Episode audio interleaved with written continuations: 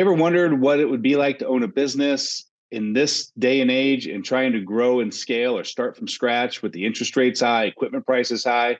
Well, our guest today has some great advice for anyone that's thinking about expanding or starting in this economy. So stick around and hear his thoughts. It's a new week and a new episode of the Skid Steer Nation podcast.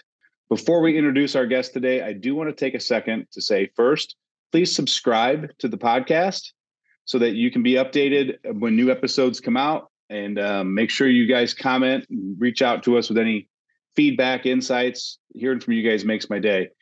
And if you do own a skid steer or a business and you're looking for the right attachment to get jobs done more efficiently, things that are going to last for a long time, don't forget Skid Steer Nation actually is an attachment store, skidsteernation.com. You'll find only American made skid steer attachments, and we've got a whole line of them over there. So head over to skidsteernation.com and see what we have to offer.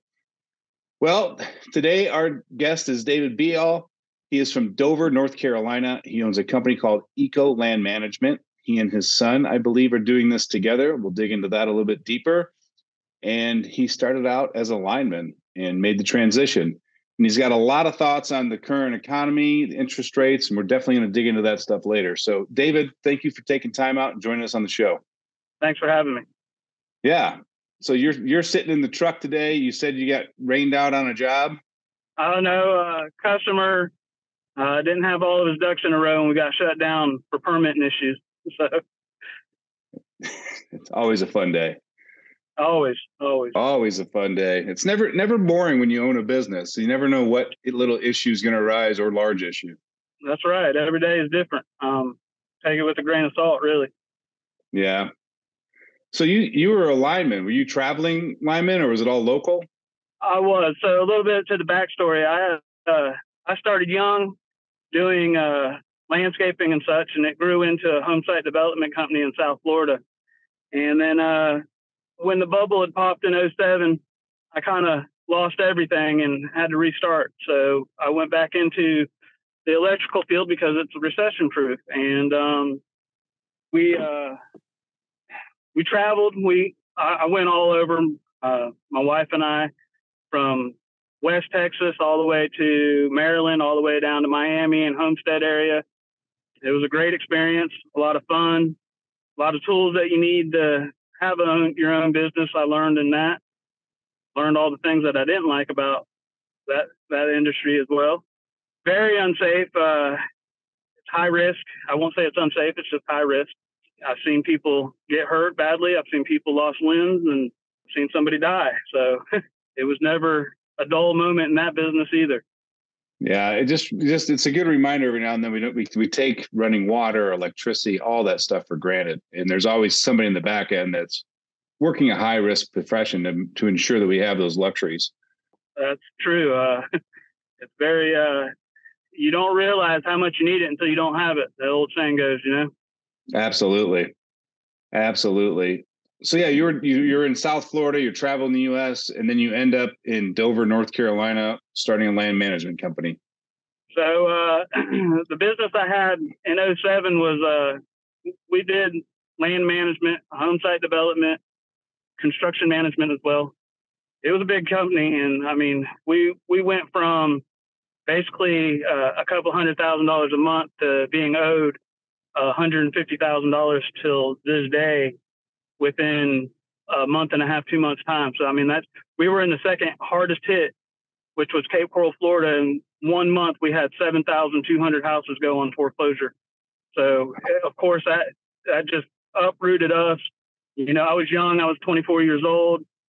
I just had to keep telling myself, you look, this isn't your fault. You know, this isn't your control, out of your control. Uh, you know, you weren't spending all your money at the bar or on drugs or something like that. You just, I got upside down. I, you know, all that money was coming in, and uh, we went out and bought a half million, million dollars worth of equipment, and then when it popped, couldn't afford to pay for all the equipment, so we had to shut, shut the doors. I went back to line work. The actual what happened was is we were in West Texas in the desert, a little town called Goldsmith, and it is population of like 130 people. And uh, I looked at my wife, got back in the truck, and told her I was sorry. And she's like, "What?" You know. And I was like, "Well, it's not paradise. We're in the desert. Spent a year and a half out there, and they sent us here to Morehead City, North Carolina, and it's right on the water. And I told my wife, I think we found our new home. And we spent another year and a half here, and uh, fell in love with it. My son moved up here mid high school, and uh, he ended up graduating. And I told my wife, you know, I don't want to I don't want to uproot him and uh, change another school right through the middle of his high school, you know. So we found a house here and we've been here for 10 years now. That's awesome. You know, it's so funny how you have to go through 130 person towns in Texas and to go through that journey to end up where you're supposed to end up. It's just a good reminder that we're exactly where we're supposed to be today and we'll be where we need to be tomorrow. That's right. That's right. I believe I'm a, a big believer in fate and you know everything happens for a reason. So i try to take everything with that that concept and uh not let things weigh you down. And i mean that's a big part of this business. I we have something break usually daily. So if you let that bother you then being self-employed is not for you. Yeah. And i can only imagine if you go back to like 2008 when that bubble popped for you in florida especially being in your mid 20s not you know you've got some life experience but you can look back now saying i was still pretty green as far as life goes at 24 so it's and, and to me that outlook that you had of like it's not my fault. You know i couldn't control the economy. That's an amazing outlook especially when you're that deep invested into a business which looks like debt on paper you're at that age. So did you have a lot of moments that you had to talk yourself out of either like being the victim or like an imposter like god i didn't belong here. What was i thinking or or did you were you able to keep a level head for a majority of the time? Uh, you know, I'd like to look back at it and say, hey, I handled that perfectly, but I learned from it. It wasn't handled perfectly. I had my, you know, I was going through a divorce or I had went through a divorce, you know, right before the economy broke. And uh, that weighed on me a lot because, you know, I never wanted to have my kids grown up in a broken home. And um, it, it was a, a whole bunch of stuff that just kind of crashed on top of me at once. And I look back at it and think, well, it made me who I am today. My son says that to me all the time. You know, if you wouldn't have done this, you wouldn't be who you are right now. And I, I contribute that to that. So to me, I don't regret any of it. Um, I do things different now. Biggest thing that I do different is uh, I buy what I have to finance what I have to, and then I pay it off before I go out and acquire new equipment. So I'm not going to get so extended out there to where I can't afford to.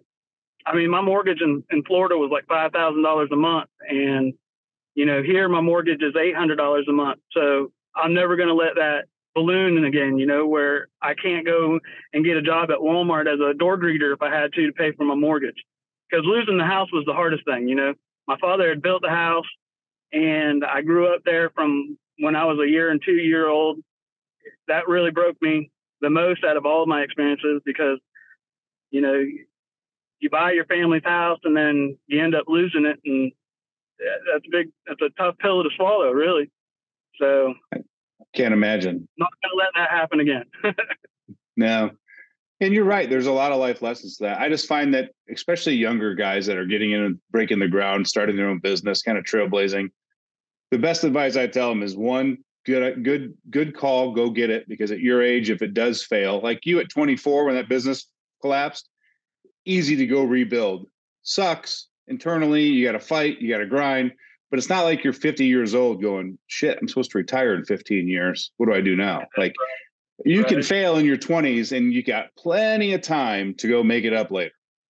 It's really not even a failure if you keep on plugging away. I mean, it's just let it be a learning experience and don't give up. I mean, nothing in life's easy. If, if it was, women and children would be out here doing this, you know? Yeah. And like we'd be sitting in the dark if Edison didn't fail, what, a thousand or 10,000 times developing the light bulb. And, and I think well, his quote, what his quote was, I never failed. I just found a thousand ways it didn't work. That's right. You got to find the way that works right, best for you. Um, my one story isn't going to change the way you do yours, and you need to have it where you know you pinpoint what works for you and and stick to that. Yeah, but I do feel like your story will. Like, I mean, there's somebody out there listening to this who's struggling right now, questioning why you started a business, looking at the bills piling up. I mean, the, the numbers show that somebody's listening to that out there. And if your story can be like a beacon of hope to go, hey, just grind, keep working, put pencil to paper, develop a plan, work through it. Don't give up. That's right. If you want it bad enough, you can have anything. I mean, I remember my family telling me you can grow up to be anything in this world, and that's that's true if you understand the whole concept of it. If you want to be a land management or uh, operating a tractor or just an operator or business owner, whatever it is, if you plug away and make it that your passion is going to be, I'm going to succeed at this, then you will. And it'll be a rough road to hoe, but you'll make it and you'll look back at it and think, wow, I'm glad I did this. And look at this perks that I get, the freedom or the money or whatever it is for you. Yeah, it's you. You're definitely gonna have to sacrifice something along the way in some area of your life. Like you can't have growth without sacrifice. That's right. I mean, I gave up. I have uh, four kids, and my first marriage I had two, and I gave up uh, about ten years of being on the road with not being able to see them, but during the summer, you know. So that, that that's something that I wish I could have, you know, had it differently. But I did what I had to do so that way I could have the money to start this business when the time came. Yep. So speaking of this business, what you started about 2020, right? Yeah, we started a week before the uh, closure of everything, and uh, it, it, was. I, I, said to my my son, uh, "Did we just start at the wrong time?" I mean, but in hindsight, I see that the interest rates were down and the equipment they were trying to unload everything. You know, it was like, uh, let's get, let's push, let's push, let's push. And I mean, they were basically just in and them out. So it was the perfect time to start. Yeah. If you had a date of birth, cat financing was giving anybody equipment back then. Yeah, that's right. That's right. Um, you know, it's funny because I just and I I feel like COVID is always a topic in almost every episode, just because it was such a relevant part in most of our lives. It was so recent ago too. But I just remember looking back. I remember when they started talking about this this virus, like overseas, and and nobody was like, "Yeah, whatever." Like, okay, another another another swoop, you know, bird flu or something, swine flu in China, and then then we had a case in the U.S. and we're still like, "Yeah, whatever." And there was like overnight, the government said, "Shut down." I, I don't feel like there was a lead up to it. Well, you know, I'm from a rural area over here in the eastern part of North Carolina, and uh, it really didn't like you're saying, it was a bunch of disbelievers. You know, COVID really wasn't anything for this this area. They had their sicknesses. Uh, we pretty much stayed away from anybody that had mandates or anything like that. There was a couple counties that you know we were close to that they they were a little more strict, but pretty much everything around us was laid back. Uh, you know, unless it happened to somebody that they cared about, they really didn't do or say yeah. anything about it. I just remember like feeling like one day, like, all right, something's coming. We'll see what happens. And the next day, like lockdowns, close these businesses. And I was like, isn't there usually a lead up to a shutdown? I just felt like the hammer dropped in one day. I've never seen a shutdown before. So that was new to me. I am thinking, are they really, this is only going to happen for a week, right? You know, yeah. and here we are a year later. What the heck? We're still shut down. Yeah. I remember we started Skid Steer Nation because the that month in March, right after COVID started, it was like, all right, now's the perfect time. I'm gonna be home. I got all this time. We can build a website, build a marketing plan, and go from there. And that was baffling because it wasn't two months later. Everybody was talking about how busy they were because homeowners were sitting at home with nothing to do, staring at their property. And I almost feel like for the land service industry, it was probably like a silver lining to have COVID because businesses were able to just launch and grow. And I mean, it was great. It really was. I mean, things have started to slow down now, but then it, you know, the fears were shortly replaced. Well, let's go out and buy another piece of equipment now that we got this. And I feel like this is going to be, you know, we actually started in the forestry and there's so many people that went out and bought equipment, it seemed at the same time. And they were charging such a ridiculously low amount that I know a, lot of them have already gone out of business now, but I know that, you know, the things that you don't see in business are your maintenance, your employee your the money that you pay them that okay, you pay them twenty five dollars an hour. Well, you might as well figure you're going to be paying them fifty dollars an hour because of all your government dues and taxes and stuff. So you got to figure that in. But the maintenance is the big thing. These people were going out and you know they were charging seventy five to hundred dollars an hour, and uh, I try to never bid by the hour. I don't try to give an hourly rate, but you know when they start doing stuff like that, it, it really makes it hard for you to go out and get a job where they their work wasn't it was subpar by far. You know, like they would get out there and and realize that they charged too little and not even finish the job. I saw a lot, but um, or they just wouldn't do a good job at all. You know, so that kind of we we stepped back and said, all right, well, what can we do? So we went kind of a different direction than the forestry mulching, and um, I mean, we still offer it. We do it. We have the equipment to do it, but uh, we're not going to compete with people that are going to go out of business in a year that are charging seventy-five to hundred dollars less than what they should be charging. Yeah. So um, you said you don't like to charge jobs by the hour. Can you kind of give us your reasoning behind that, or how do you bid your jobs? So my first thing is, is I'm not going to go out there and uh, bid a job by the hour and be able to get it done in two hours. And now I just shot myself in the foot with being able to get the money that I should have got for the job. These aren't accurate numbers. I mean, no job really takes you two hours, but you know what I mean. Uh, I like to go out there, physically put my eyes on the job, see if there's any wetlands or marsh, uh, ponds, um, fence, metal, old mobile homes that are buried in these places. Uh, you just can't really tell that, you know.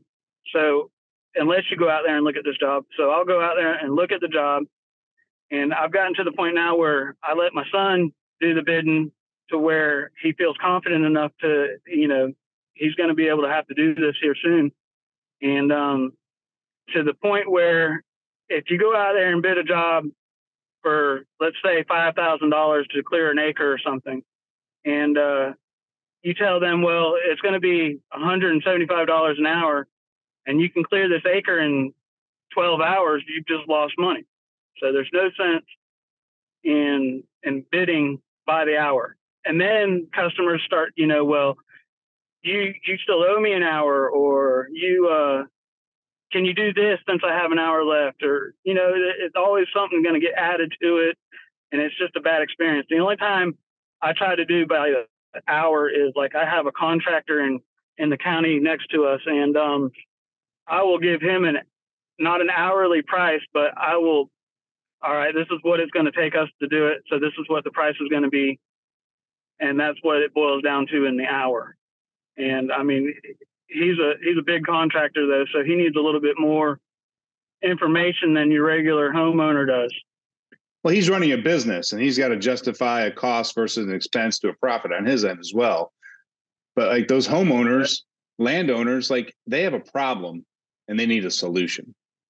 That's right. And a lot of them don't even understand exactly what they're getting themselves into, you know. They they think, oh, you can just come and mow this or brush cut that or forestry mulch this or remove this tree. And it, it's more than that you know? I mean like uh, the fees that you don't realize the maintenance.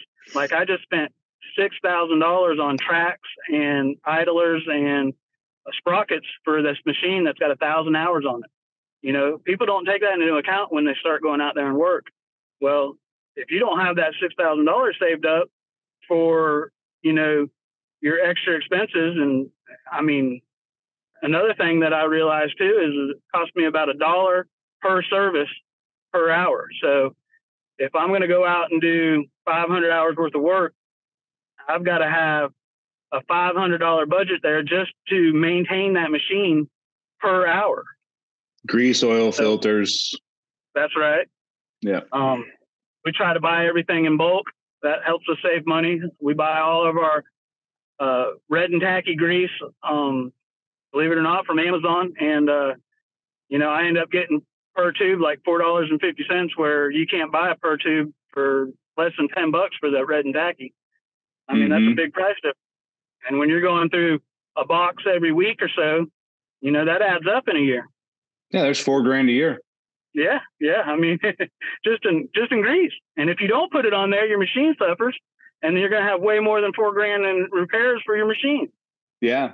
I know I talked about it in a few different episodes because I have a lot of guys that they really don't know their numbers or their costs. So they never really put pen to paper on it. And I always say there's a, the, the best starting point that I've found is that Case Construction has a website like Case Total Cost of Ownership Calculator. Case Total Cost of Ownership Calculator. And. Hmm. you can go in there, you can pick the machine, you can pick your your purchase price, your depreciation, your interest rate, you can calculate all that. You can put your workers in there, maintenance that you want to set aside per hour, and it'll actually calculate what your cost to operate that machine per hour is. And I'm, I'm, it's not to the nickel because it's a generic calculator for all machines. But man, it's a substantially better starting point. Oh, that's a good website. I didn't know about it. Big things that you don't realize too is windshields. I mean, how many windshields we got? Lexan windshields, but we still break them. They still get broken. I mean, that's thousand dollars a pop right there. I mean, accidents happen all the time. We had a, a a tree roll off of the burn pile right onto the cab of our Bobcat, and it didn't crush it, but it dented it. You know, I mean, a new cab, six thousand bucks. These are things that you got to account for every year, or you're going to have a piece of equipment that you can't use no more if you don't have that little nest egg there to be able to repair it. So I'm just curious to know, do you have one single bank account that you operate your business out of, or do you have multiple accounts where you're setting money aside in savings account for maintenance or repairs or unexpected events, or how do you uh, how do you set up your business? I have one business account right now. We have different credit cards though, business credit cards, and uh, one credit card is for you know fuel and daily, like if we need something for the job, and then one credit card is for the maintenance and stuff. So that way we can keep track of everything. It's not just, I mean, I, I bank with PNC, which they've been phenomenal as far as uh, showing you a detailed list of what you've got coming in, you know, your net cash flow, what you got going out. So, I mean, I've basically got it down to what my expenses are and how much we need to make and then what we need to put away. So, it, I do mine probably a little bit different than other people do. I also, though, have multiple businesses. Uh, I have, you know, Bealco, which is our last name, where our other company's kind of umbrella underneath. The reason for that is, is I, I won't get into too depth with it, but you know, if one business profits too much, another business can kind of take that expense away. That way, we don't have to, you know, pay Uncle Sam quite as much. Are, you set up as a series LLC then? I am, yeah. yeah. But uh, to answer your question, I mean, whatever works best for you as the owner, um, just make sure you keep track of what you need to financially. Don't go out and buy that fifty thousand dollar boat because you just landed this big job. What's going to end up happening is, is you're not going to have the money at the end of the job that you need to repair or fix your equipment, and now you got a fifty thousand dollar boat that you can't unload for fifty thousand dollars because depreciation immediately. Yeah. You know, I see that a lot. People go out and buy a brand new truck or something like that, and I, I sit there and think, man, I remember when I was that guy buying the brand new trucks. When I owned that business in Florida, every six months we would hit 20,000 miles. And at that time, it was more sense to sell the truck at 20,000 miles because it would be such a, a little depreciation in it and then go out and buy a new truck. I mean, hardly ever did we get to 30,000 miles on a truck, but man, it, every six months we were getting, getting new trucks and I won't ever do that again. yeah, I don't blame. I don't need the fancy new trucks. Yeah, I, I don't blame you one bit. Yeah, I talked to a lot of guys, and, and like, there's multiple philosophies. If you've got the ability to mentally or in QuickBooks keep track of like what you need for a nest egg, for emergencies, for your maintenance, and all that, and you can manage that all, all out of an operating account, kudos to you. If you struggle with that, I always tell everybody I might have three bank accounts. Your operating account that you shuffle money in and out of, and then two savings accounts.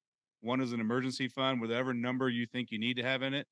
And you don't have to fund it fully, right? Just start putting stuff in there in case you have a month where you only do two jobs because the phone doesn't ring and you still got all your expenses or something. You have a major breakdown that wasn't part of a maintenance schedule. Like have that nest egg, right. whatever that nut is.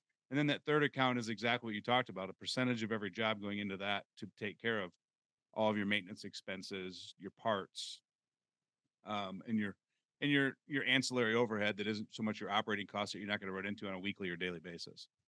That's right. That's right. And I mean, you figure it, you know, in percentage, you know, 20%, 20%, 20%, 20%, 20%. Have you five different 20% because you never know, you know, like uh tires, we were going through tires every eight months. And uh finally I told my son, I was like, listen, let's go buy bigger wheels to be able to put a semi tire on our dualies. And right now we're running bus tires on our on our trucks because we get 300,000 miles out of them. Now, granted, it costs us five thousand dollars to do that, but I won't have to replace tires for five or so years because of that.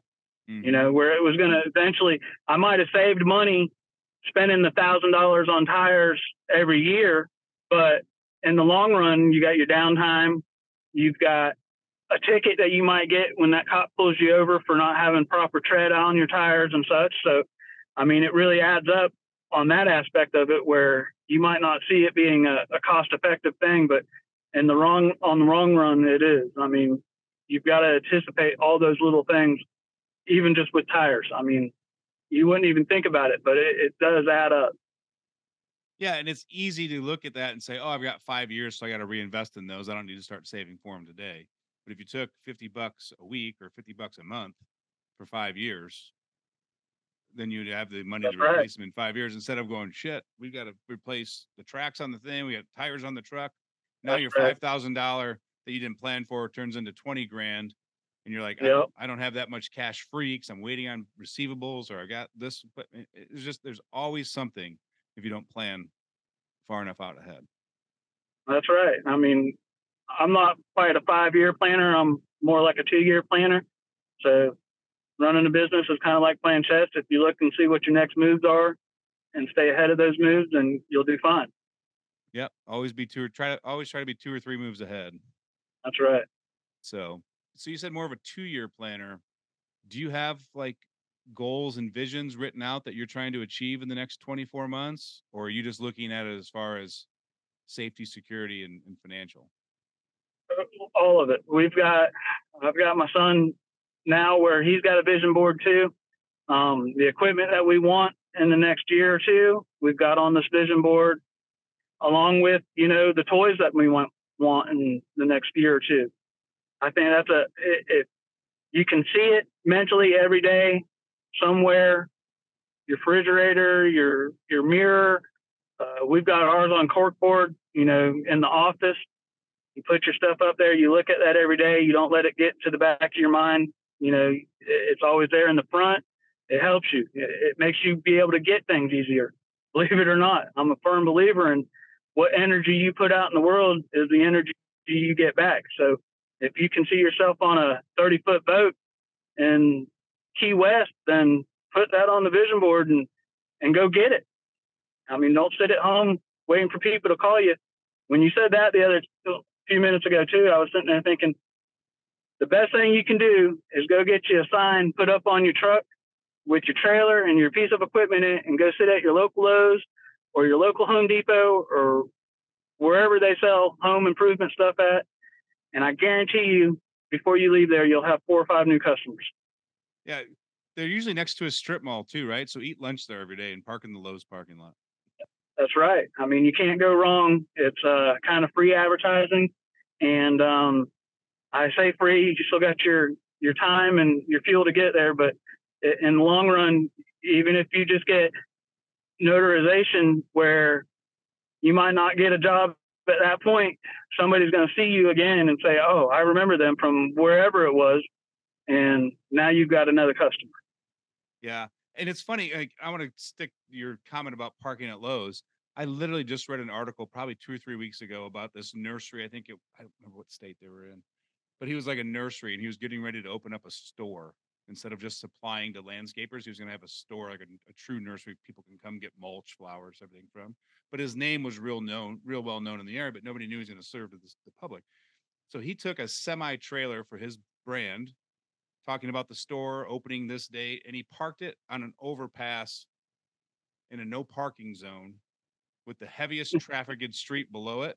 And he would get a ticket every day and he would pay that ticket like 175 bucks. And people are like, what are you doing? He's like, that $175 a day ticket is a third of the cost of the billboard right across the street. That's right. Those are expensive. Those are but, at least eighteen hundred dollars a month. but again, like you know, it's find find the eyeballs, let them see you, whatever the cost, and be creative about it. That's right. And a lot of things that whatever you're doing self-employed, you've got to be creative. You got to separate yourself from the other guys. Do good work, but you've got to figure out a way for people to see you doing good work. Yeah. I, I remember I just passed a guy yesterday on the street and he had one of those Vistaprint magnets on the side of the car that like it was just a cheap template where you put in the name of your business and it's a generic font and then there's like a line and some goofy symbol like a lawnmower. And like it's not professional. It's just like, oh, here's a template. You can put your, you know, Bob's landscaping and then a phone number and then a picture of a lawnmower on it. And it's like 12 inches by 12 inches. And I remember looking at his truck going, yeah, I'd never hire him. Like he doesn't take, if you don't take enough pride in displaying your business, like are you gonna take pride in the work you do in my yard? Well, I, I agree with you 100% because I'm thankful that I see those people out there. We just saw one. It's a a dumpster and it says rent me and it was spray painted on there with the phone number rent me and the phone number and I'm thinking, you know, if this is the quality that you take in that, I know what the quality is of your work and your ethics and everything. So yeah. that's why I'm thankful, you know, because I've seen they go to Walmart or Michael's or wherever it is and get the stick on letters for your mailbox or whatever. And nothing is, it, it, they put it on their back window or their tailgate or whatever. And it's nothing, nothing's like uh, symmetrical. It's like up and down and it's not a straight line. And I'm thinking, well, that's kind of work you're going to get if you hire that person. Yeah. I always look at that. I'm like, you've got, even if it's all used, right? You've got a minimum of 40 grand in trailer, equipment, and truck probably over a hundred grand. And you can't spend a couple hundred bucks to have a graphic designer make something look pretty for you. I'm my own graphic designer. I wear that hat in this company. Uh, everything you see, all I don't know if you yeah. can see that good, but I've done all the website, and it's not by me wanting to do it. It's by me not wanting to pay that guy a thousand dollars to do what I think I can do. So mm-hmm. I believe there's a time and a place though to, to pay that money, especially when it comes to advertising. I get these calls, you know, from Facebook solicitors all the time, like, let us advertise your business and it'll cost you fifteen hundred dollars a month. And no, no, you're not. I'm not going to pay you fifteen hundred dollars a month when I could go out and get that billboard that you were talking about, or uh, for fifteen hundred dollars a month, I can direct my flow where I want it to go and see what works and doesn't don't be scared of that advertising. That advertising is one big part of this company.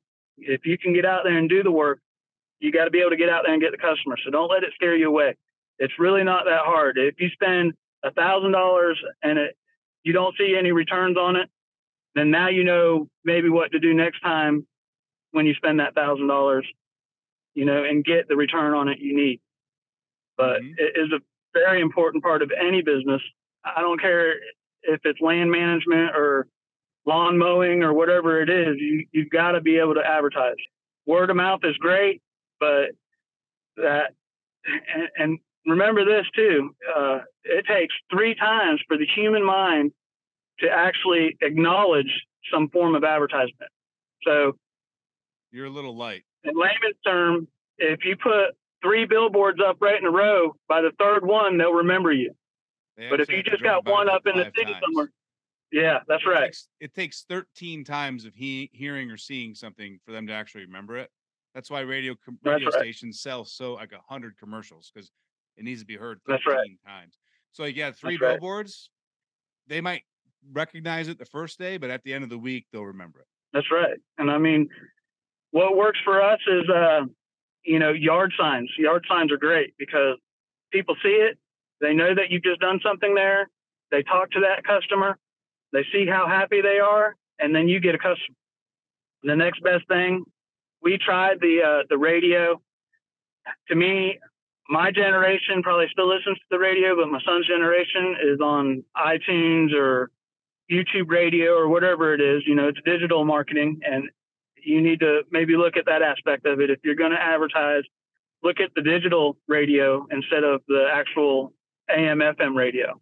Yep. And there's a lot of theories on radio too. Like I know a lot of businesses, both locally and regionally, that just spend an enormous amount of money on radio and it works really, really well for them.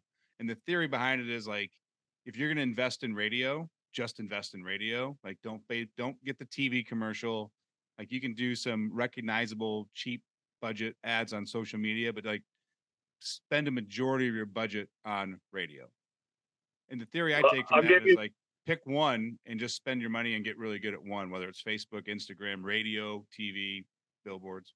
that's right. See what works best for you. I mean, the radio might not work for you, but a tip for your listeners: if you're going to do a radio ad, find out when the car ads are and do yours right before or right after, because they advertise at the best times, and it's hard to get those slots, and you're going to pay a little bit more money. But in the long run, you're going to get more notoriety out of it than you would if you ad- let them advertise for you at midnight or you know when nobody's listening to the radio during the lunch hour or something. Yeah, we ran radio ads for 10 years when I owned a bar because it was back early 2000s. And they did really well for us. But I learned a lot about how the radio stations sell ads, and they always package the ads, and you get 25 primetime ads, but you get 150 weekend and night ads. And so you get 175 ads. You're like, wow, that's a lot of ads. And you're like, only 25 of them are worth a damn because who's listening at 11 o'clock at night or Saturday right. afternoon? Like nobody listens That's to the right. radio Saturday afternoon. They're out in their yard, they're with their family. Like, so they, they just fall on deaf ears. Barely paying attention. Yeah, that's Yeah. right. Yeah. so we've had to But- break down a lot of contracts to be like, this is terrible. It is. I mean, the the radio didn't didn't work for us. We we've not tried TV yet. Something else that we found that worked on a very cheap budget is um we also deliver direct decorative rock. So your river rocks and your granites and such. And uh, we put a free ad on Marketplace, Facebook Marketplace. And then that opened so many doors for us, you know, just because well, now you need it spread. We've delivered it to you, but let us spread it for you too. Or, you know, uh, we've tried um, sod. My my dad. The reason I'm probably in the industry that I'm in is because in South Florida, my dad had one of the biggest sod companies. Um, there was 12 or 13 sod companies in South Florida in the 80s, and my dad supplied 75% of the sod to South Florida at the time. So the other ones were starving, you know but uh, I contribute. That's the reason why you know I do this. But anyhow, we can sell sod on Facebook Marketplace. It's a free ad to get your name out there. So if you can provide some of those things that you might not normally want to do, but it, Facebook allows you to post it because it's not a service, you know, then do it that way too. I mean, that's good free advertisement. And have other people post them for you, your girlfriend, your wife, your kids, whatever. Have them, you know, because the more that are out there, the more likely you're going to get some kind of return out of those. And they're free, so you can't go wrong. Yeah, and that's kind of been our little hack for the marketplace too. Is whatever service you're providing, sell the materials. That's right. That's right. Yeah, Works out. I mean, that's good for free advertisement. But absolutely. again, I think the yard signs are about the best. You can't beat the yard signs. So your yard sign. I mean, we talked to a lot of guys that do yard signs. So is your yard sign just a generic advertisement, or is it per product? Like, uh, what, what? Walk me through what It your looks- yard sign looks like. It looks just like this with two phone numbers underneath it, mine and my son's. Okay. So um, it just says Eco Land Management on it. When I did the advertisement, I put the equipment on there. So it kind of gives people a general idea of what land management is because a lot of people don't know. You know, they look at land management. What's that? Well, we can remove trees, we can lay sod, we can, you know, do whatever you need around your home or your proposed home site, you know. So that's why I added the equipment in there so it kind of gives them something to grasp. And then short and sweet is always the best. Uh, keep in mind when you do advertisement, the the bigger you can make it to where it's eye catching. Don't put in there, you know, we do mulch, we do rock, we do sod, we do land clearing, we do all this stuff. That's stupid. Don't do all that. Just put, you know, something that's going to catch their attention and some phone numbers on there. If they really are in the market, they're going to call you. Yeah, we I, I work with a guy in Canada, and the blackberries are very invasive in his area. And his yard sign that he puts out every spring just says blackberry removal and a phone number. That's it. That's all you need. Pick something else too that you, you just reminded me of. Um, don't try to do a bunch of things unless you absolutely need to survive. Pick something like ours is land clearing and, and brush removal. So we do demolition, and we do, you know, the hauling and the sod and all that stuff, the landscaping if we have to. But we don't try to advertise that. We just picked one thing that we kind of stick to and let the other stuff work its way out. You know, um, we get enough business to stay busy and uh, we pick up other little leads along the way, which, you know, is just extra money really if you look at it that way. But the reason I say that is because you're going to overwhelm yourself if you try to figure out how I got a solid job this week, I've got a rock delivery this week, I've got a land clearing job this week, I've got all this stuff I got to do, and it's going to overwhelm you and not make the business fun.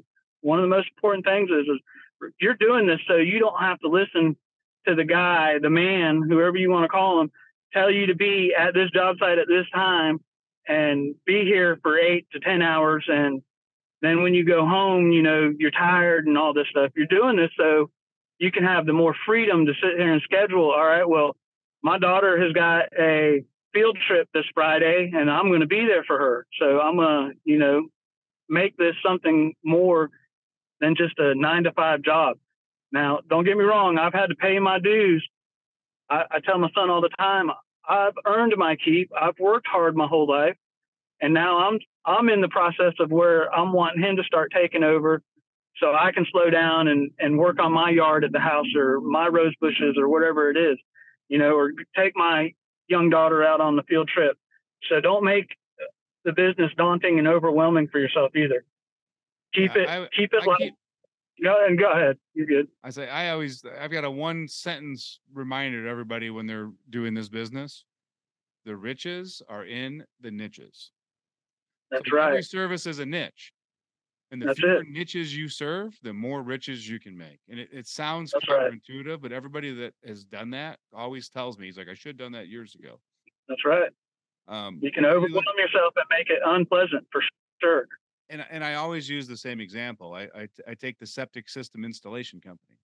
They have all the equipment to do all the services you do. Maybe not forestry mulching, but dirt work, gravel grading, land services. They can do all that. Nobody calls them for that because they specialize in septic systems.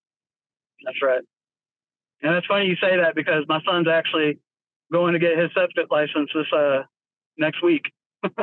oh, really? But it's a no brainer around here. I mean, um, we'll keep doing the because ultimately what he wants to the end result for him is is he wants to do uh, commercial site development. You know, he wants to have all the equipment to do laser levels and the parking lots and the utilities and all that stuff. So that's his goal. But in the meantime, you know, he's going to get his uh, septic license install. Then he's going to go back in a few months and get the uh, inspector license. And um, we all know anything with landscaping and land management, it's a seasonal job. And this is about the time that usually everybody starts to slow down, where the septic system it doesn't slow down. You're going to have a clog. You're going to have a, a, failure in the part or whatever. So it's basically just to fill in the voids. Yeah, and it's recession proof, right? Like, doesn't matter what the economy is doing. If your septic doesn't work, you have to get it fixed. You have to, and I that was one of the big things. Um, in South Florida, everything was pretty much on city septic, and here there's only one or two communities that are actually on city septic.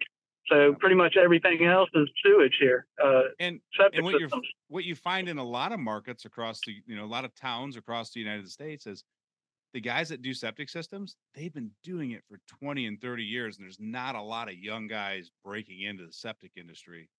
So you're going to see a massive turnover, I think, in the next two to five, eight years. When these guys retire, sell their business, hand it off to a younger generation, like the market's ripe. And if, if, a guy's been doing business 30 years and you come in and start doing septics also, he's more than likely going to help you and not try to crush you.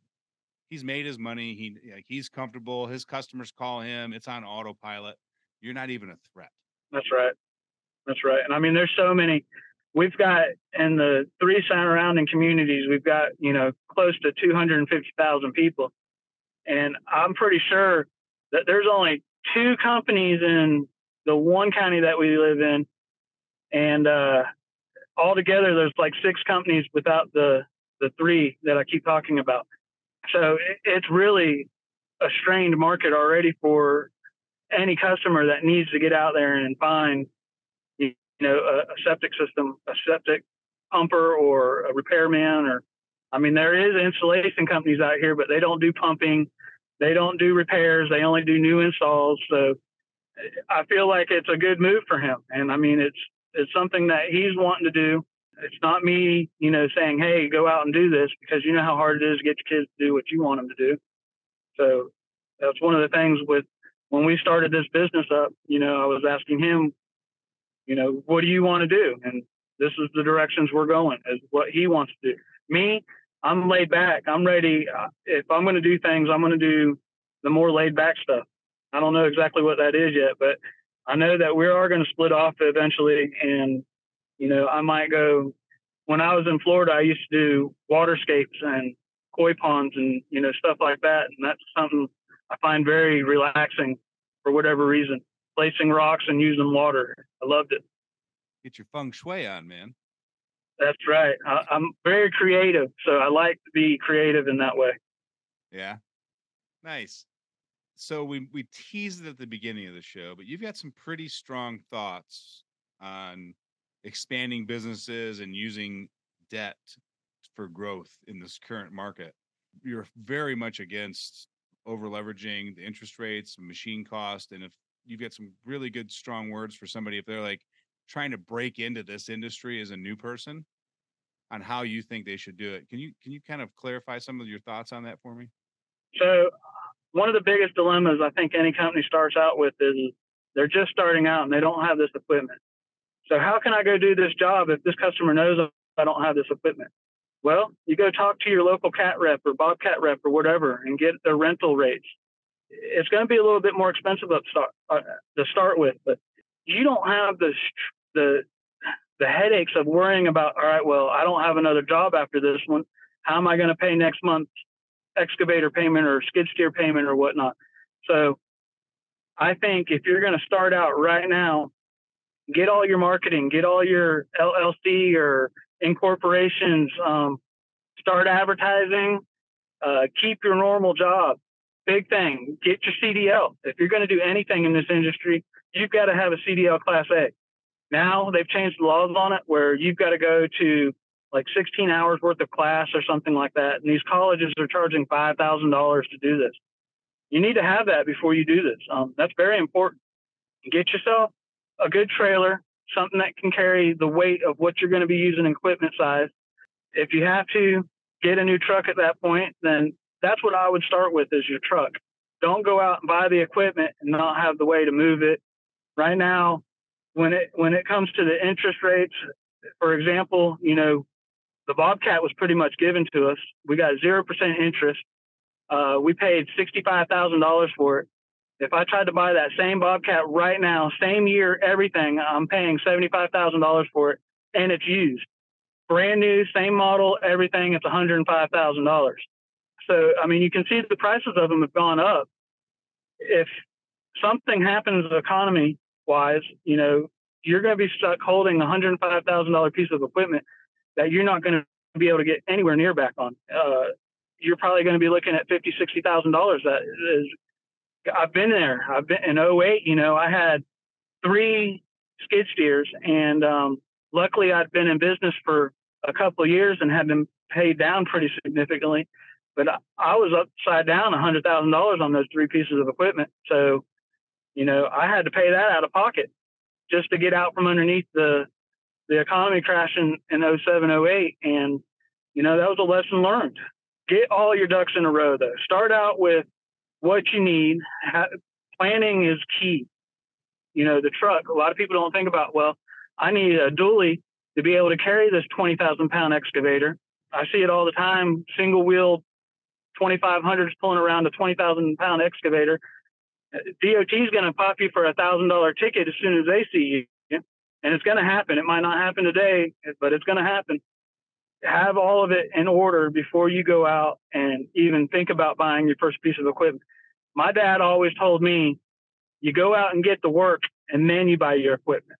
You might find out that forestry mulching isn't the key for your industry because there's so many people, it's already saturated in your area. Now you've got $150,000 worth of equipment that you can't really even get your money back on, much less sell for $150,000. Look at all the different attachments. The attachments are key. My my word of advice is if you're going to finance something right now, go out and finance $50,000 worth of attachments. Make sure they're universal for the piece of equipment that you can rent in your area and then just rent the piece of equipment as you need it. When we started out, we had the luxury of being able to have the piece of equipment because of everything being right. And whatever we couldn't finance or rent, like from Cat or Bobcat, like soil conditioner. You know, soil conditioner is a $10,000 product, but we can rent it for $125 a week. Well, it was a no brainer just to go out and rent that soil conditioner in the meantime now, you know, if you own that and you just have to rent a piece of equipment to go out and do the jobs, you're not as upside down as you're going to be. And believe it or not, the attachments hold their value better than the equipment does. So, you know, you'll be able to go out and sell that piece of attachment if you have to and get most of your money back if you haven't made most of your money back on the first four or five jobs with it this sounds like the perfect time for a selfish plug to remind people that Skid Steer Nation is an attachment store. You can go to skidsteernation.com and we also offer financing on all of our products. Sorry. And just so all your listeners know, I'm not being paid or soliciting for Skid Steer Nation. but go check them out. Yeah. Yeah. Head on over there. Um, I, and that was one of the things you said to me before we started recording the show is like, you know, I would buy the attachments and rent the equipment. And that was like, it struck a chord because I'd never really thought of it that way. But I'm like, it makes a lot of sense because they do hold good value. They're a lot less expensive. Yep. You can um, provide more services if you're going to have to provide more services. Yeah, you know, like the soil conditioner and, and, uh, the aerators and the cold planers and, you know, whatever industry you're going to go into with your skid steer, you know, you're going to do better off that way. Yeah, and like the cold planer and some of those things, like they're awfully expensive, and like, unless you're doing specialized work, like rent it. But like a grapple bucket and a soil conditioner or a grader attachment, hell, even a trencher, if you do a lot of utilities, it does make sense to kind of own that versus spending the $150 a day renting it. That's right. And let's say you need an auger and you need a bucket or a grapple or whatever at the same job. You know, you've got that attachment. Now you're just going to pick up one piece of equipment versus having to rent three or four of those pieces of equipment. But that, I hear that's just, stories about guys renting hydraulically controlled attachments. Nobody takes good care of them. The service department at the rental stores don't even really give them a good, thorough look over when they return and like the seals are blowing out oil uh, around the hydraulic pumps and motors and this doesn't work right and then you got to take the auger back to the dealership which is another hour and a half out of your day to swap it out for a different one. It's just all for petty stuff. And you know that that brings up a good story. I had a, a local rental company around here. We rented a excavator it was a 13000 pound excavator and i got a grade bucket and a, a tooth bucket. Well, the grade bucket was a tooth bucket with the teeth removed out of it. And I told him, I was like, I didn't even use this bucket. I don't want to pay for it. And he's like, Well, you took the bucket. Why didn't you bring it back? I was like, Because I was an hour and a half away from where you were. And you should have quality control saying, Well, this is a, a tooth bucket without the teeth on it. Let me not give this to you. I shouldn't have to monitor what you're doing, you know? So I was kind of aggravated about that situation. Like I told him, I was like, listen, it's only $35 for this bucket, but I guarantee you, if you charge me for it, I will never use you again. Yeah. Why didn't you return it's it? I could, I could have returned it and brought a bill for three hours of my time to drive it back to you to drop That's it right. off and drive back I, to the job site. That's right. My son, my son's four and a quarter, real quick. Yeah, I know it, man. But that's just the way it goes. You know, you got and mostly everybody out here in Eastern North Carolina, they're so friendly. Uh, that's probably the first person that I've come across with that just really was unpleasant. But I'm pretty sure that his dad started the rental company and he's just a spoiled little brat trying to earn the money out of it. Yeah, there's a lot of them out there like that. There I'll is. tell you what, talking about your area, I mean, the Carolinas, I don't spend too much time in North Carolina, but South Carolina, that's like our favorite place to go get away because we're in Illinois. In fact, I think Yep. we're going to go to Charleston the, the beginning of December. But I love it there. I love the people. I just love there's you know the culture, the history, the people, the food. It's just Carolina's got it going on, man. I could see myself ending up there eventually in life, later in life. It's definitely my new home. I mean, like I said, I grew up in Florida. I was born in Florida, uh, lived there for 30 years, and don't get me wrong, I love Florida, but Florida is just uh, it's not so many good people there anymore. You know, um, it's hard to find people that you can trust that can work for you, uh, that you want to do business for. I mean, I had one customer that um, we did work for down there, and the SOB filed bankruptcy and I ended up getting pennies on the dollar for what he owed me. And I mean, we're talking, I got like a twelve hundred dollar check, and he owed me like twenty eight thousand dollars. So you see that a lot down there in Florida. Uh, a lot. Like I told my son because we've talked about, you know, I mean, we've always got a backup plan. Always have your plan Bs.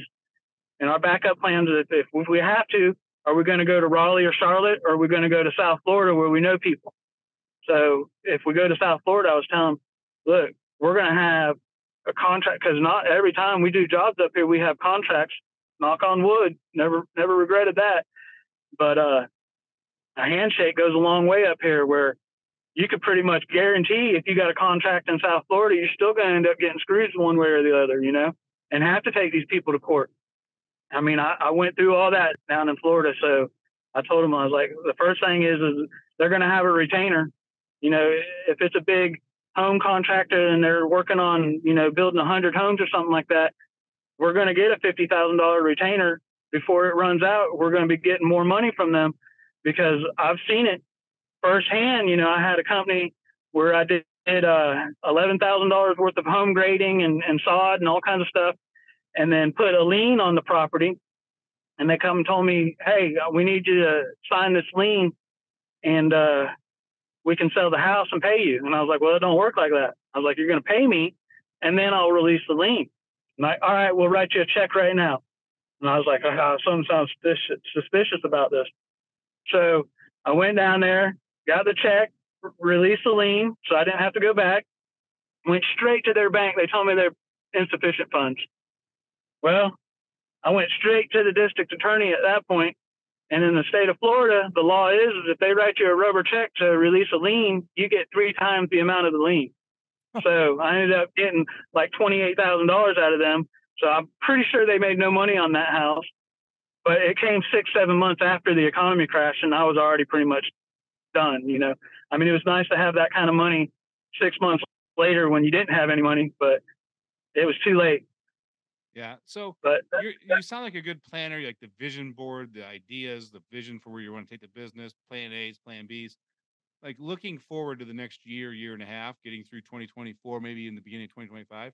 What's your feeling about this, the the dirt industry or the excavation industry, and what you think a lot of business owners are going to be dealing with, or flourishing with, or struggling with? Oh man, that's hard. That's a that's a good question. Um, so I hate to say it, but a lot of it, you know, is leveraged by the housing market and the interest rates and and uh, and, you know all that goes hand in hand with politicians. I hate to say that too. I keep on telling my son, you know, don't let the politicians drive you nuts because in my 45 years of doing business, my day to day has not really ever changed you know, no matter who's in president or in office or whatever. But it does. It just it takes a while. It's like a trickle effect. So, you know, since we've seen Biden in office, obviously there's been a downturn in the economy. The housing market's slowed. Um, so that really stunts anybody's growth right now and and trying to start a business or trying to expand your business. But um, I think that if you keep on, like I say, if it, the necessity is is that you got to go sit on the side of the interstate with uh, signage or you're going to go sit at your local Lowe's and you're going to go out there and go door to door. I mean, that's the hardest thing for me. I'm not a solicitor. I can't stand to feel like I need somebody or I'm begging for work. So I can understand and relate with all your viewers out there. You know, look, this isn't the easiest thing, but you know what? Maybe you could pay somebody to do it. That is it. You know, they don't have the the fear of it or the there's a word I'm looking for. Uh, yeah, I mean, obviously it works because otherwise, roofing and window companies wouldn't go put door hangers or on mailbox things on every house around the house. Right. They just put a roof or windows in. I mean, right. why would you spend all the time and money to get zero return? It obviously That's right. Uh, and so, I mean, if you can, if you can get over that hurdle of go, go cold, go straight to your contractors or your superintendents that are building in your area and talk to them. The more people you talk to, the better off you're going to be. It's going to be, it's going to get easier. You know, the first time you do anything's hard. So Yeah. I I find wanna- it where it, go ahead. I, I just want to interject my my quick two cents on that. If you're going to go like visit project managers and contractors and all that, I always say draw draw a radius of your working circle around your home that you're willing to drive and work do work in. Find the smallest contractors or project managers like farther away, not right in your backyard, and start with them because your first pitch is going to suck. That's right. That's a good, You know, Good so you start like and that. don't start at the top of your list, start at the bottom of your list and get five or 10 in so you can hone your pitch, hone your words, and not be like, um, uh, yeah, we can do, uh, because that guy's not going to call it. So don't not. start with the dream customer, right? Start at the bottom, hone your pitch, work your way up, and then when you're comfortable, then you can go after the top of your list. That's right. And I, and just keep in mind too, don't try to do anything that you can't do. If you don't know how to do it, be honest about that. You know, I've never done that before, but I'm eager to try or I'm willing to learn it. And more likely, you're not going to get the job. But you know, if you sit there and tell them, "Oh, I can do that," and then you can't do it, it's going to look worse than you just saying, "No, no, I can't do that," or "I've never done it before." So keep that in mind. It's all about you know what you present yourself at and, and first impressions are everything. Just like you're saying, you know, start with the furthest away and work your way to the cream of the crop. And, and I've actually But- guys call me and tell me that the guys far away or the, the, the smaller companies that they started with actually hired them. And I'm like, really? He's like, yeah, and I was terrible. I'm like, why'd they hire you? He's like, he said nobody's ever approached him about partnering with him before because everybody overlooks the little guy. That's right. That's right. If he So, I you two jobs a year and you get 10 of those, it's the same as having one large contractor sending you 20 jobs a year. That's right. But to answer your question more directly, the excavation and and construction, you know, the numbers are there. Uh, right now, we're we're in a little bit of slump with you know politicians, but the numbers are there. There's a for every house out there, we would have to build somewhere. I, I forget the numbers right now off the top of my head, but I think it, we're short six thousand houses a year.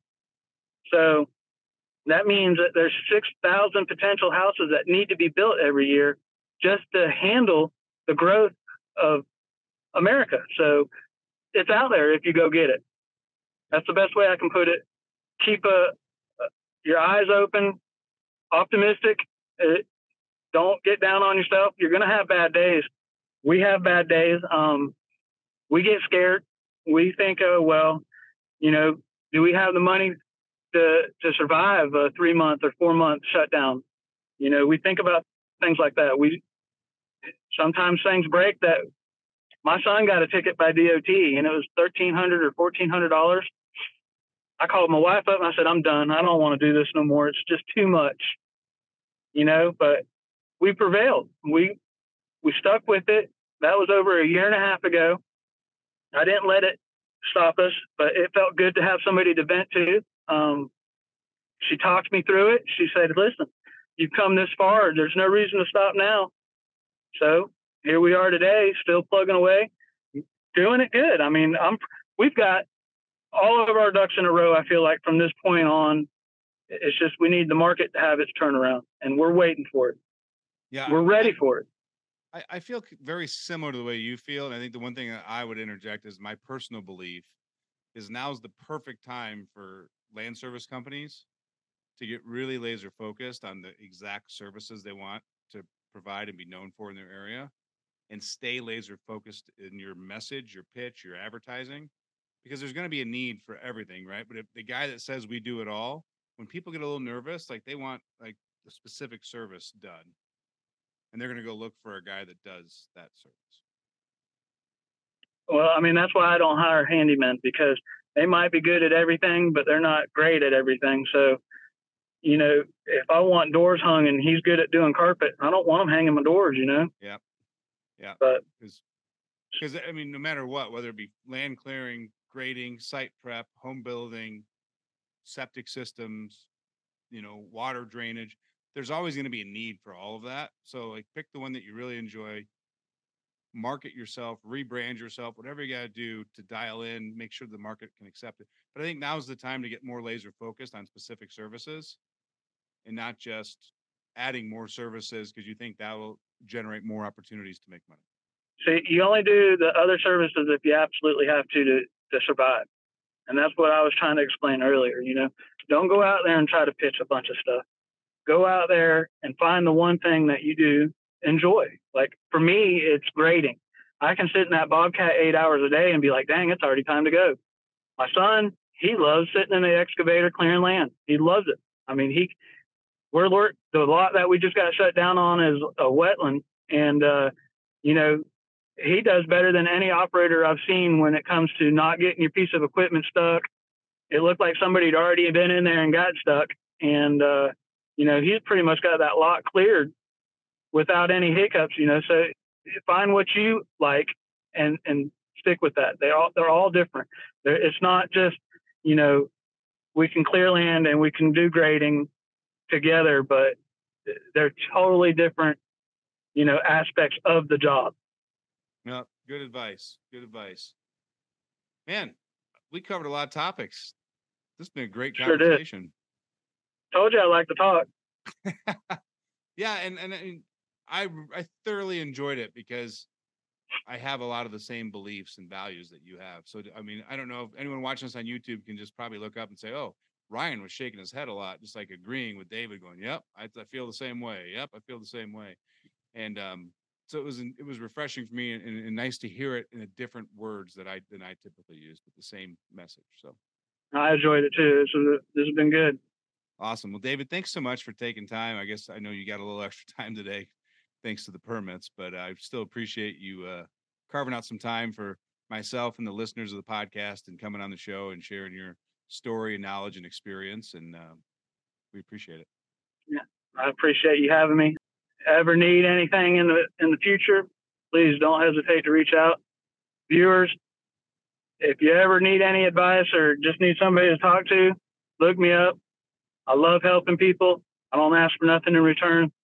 I got a lot of people around here that, you know, they find it refreshing because I'm not their enemy. I feel like if us contractors all got together and worked together, we wouldn't have these low prices that are uncompatible, competible with, you know, the people that have been around and kind of understand what's going on a little bit better.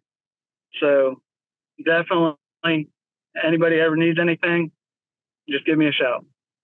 Awesome, David. We'll make sure to have your Facebook profile and your website listed in the show notes. So if you're interested in contacting David, just scroll through the show notes and you can find his link down there.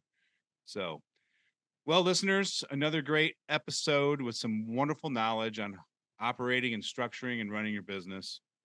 If you still feel overwhelmed with some of that and, and you want some help with it, go over to groundbreakinggrowth.com.